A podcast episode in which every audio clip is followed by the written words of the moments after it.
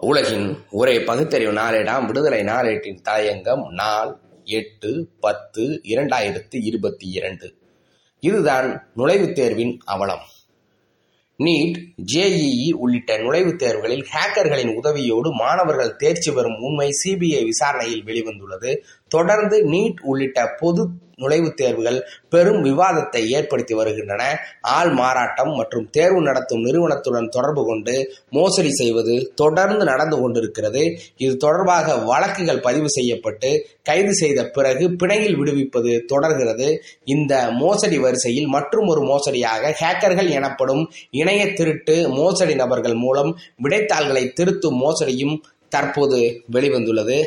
சமீபத்தில் ரஷ்யாவிலிருந்து கஜகஸ்தான் வழியாக டில்லியில் தரையிறங்கிய மைக்கேல் ஷேர்கின் என்ற ரஷ்ய ஹேக்கர் சில மோசடி வழக்குகள் தொடர்பாக கைது செய்யப்பட்டார். துவக்கத்தில் இவரை சில பண மோசடிகள் தொடர்பான புகார்களின் கீழ் விசாரணைக்காகவே அழைத்துச் சென்றனர். ஆனால் இவரிடம் விசாரணை செய்தபோது ஐஐடியில் சேர்வதற்கான ஜேஇஇ நுழைவுத் தேர்வு கடந்த ஆண்டு செப்டம்பரில் கரோனா கட்டுப்பாட்டால் இணைய வழியில் நடைபெற்றது. அப்போது ஜேஇஇ முதன்மை தேர்வில் முறைகேடு நடைபெற்றதாக குற்றச்சாட்டு எழுந்தது.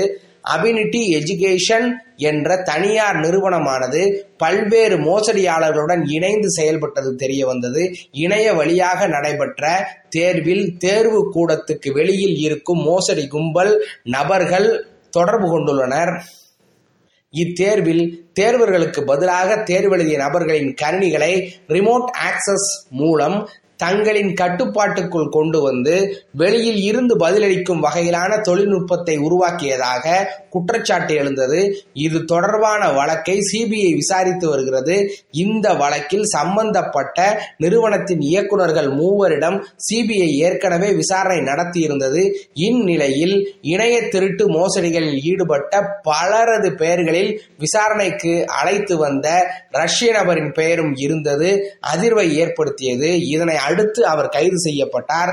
ரஷ்ய ஹேக்கர் மைக்கேல் ஷெர்கின் டெல்லி நீதிமன்றத்தில் ஆஜர்படுத்தப்பட்டார். மோசடி செய்த எண்ணூற்று இருபது மாணவர்களுக்கு உதவி புரிந்து தேர்வெழுத உதவிய ரஷ்ய ஹேக்கர் மைக்கேல் சர்கின் விசாரணைக்கு முறையாக ஒத்துழைக்கவில்லை என்று அதிகாரிகள் நீதிமன்றத்தில் தெரிவித்தனர். இதனை அடுத்து அவரை இரண்டு நாள் சிபிஐ காவலில் வைத்து விசாரிக்க நீதிமன்றம் உத்தரவிட்டது. அவர் ஒரு தொழில்முறை ஏமாற்றுக்காரர். டாடாவின் டிசிஎஸ் ஐஐடி நிறுவனம் அளிக்கும் ஐலிபோன் என்ற மென்பொருளை அத்துமீறி பயன்படுத்தி அவர் மோசடி செய்துள்ளார் என்று அதிகாரிகள் தெரிவித்தனர். இந்த மோசடியில் இன்னும் பல வெளிநாட்டினர் சம்பந்தப்பட்டுள்ளனர் என்றும் தகவல் கிடைத்துள்ளது. இந்த வழக்கை சிபிஐ தீவிரமாக விசாரித்து வருகிறது. ஒன்றிய அரசு அனைத்து தேர்வுகளையும் வெளிநாடுகளில் உள்ள தனியார் தேர்வு முகவர்களிடம் ஒப்படைத்து விடுகிறது. இந்த முகவர்களுக்கு பணம் மட்டுமே குறிக்கோள். அரசு தனியார் என்று எல்லாம் பார்க்க மாட்டார்கள்.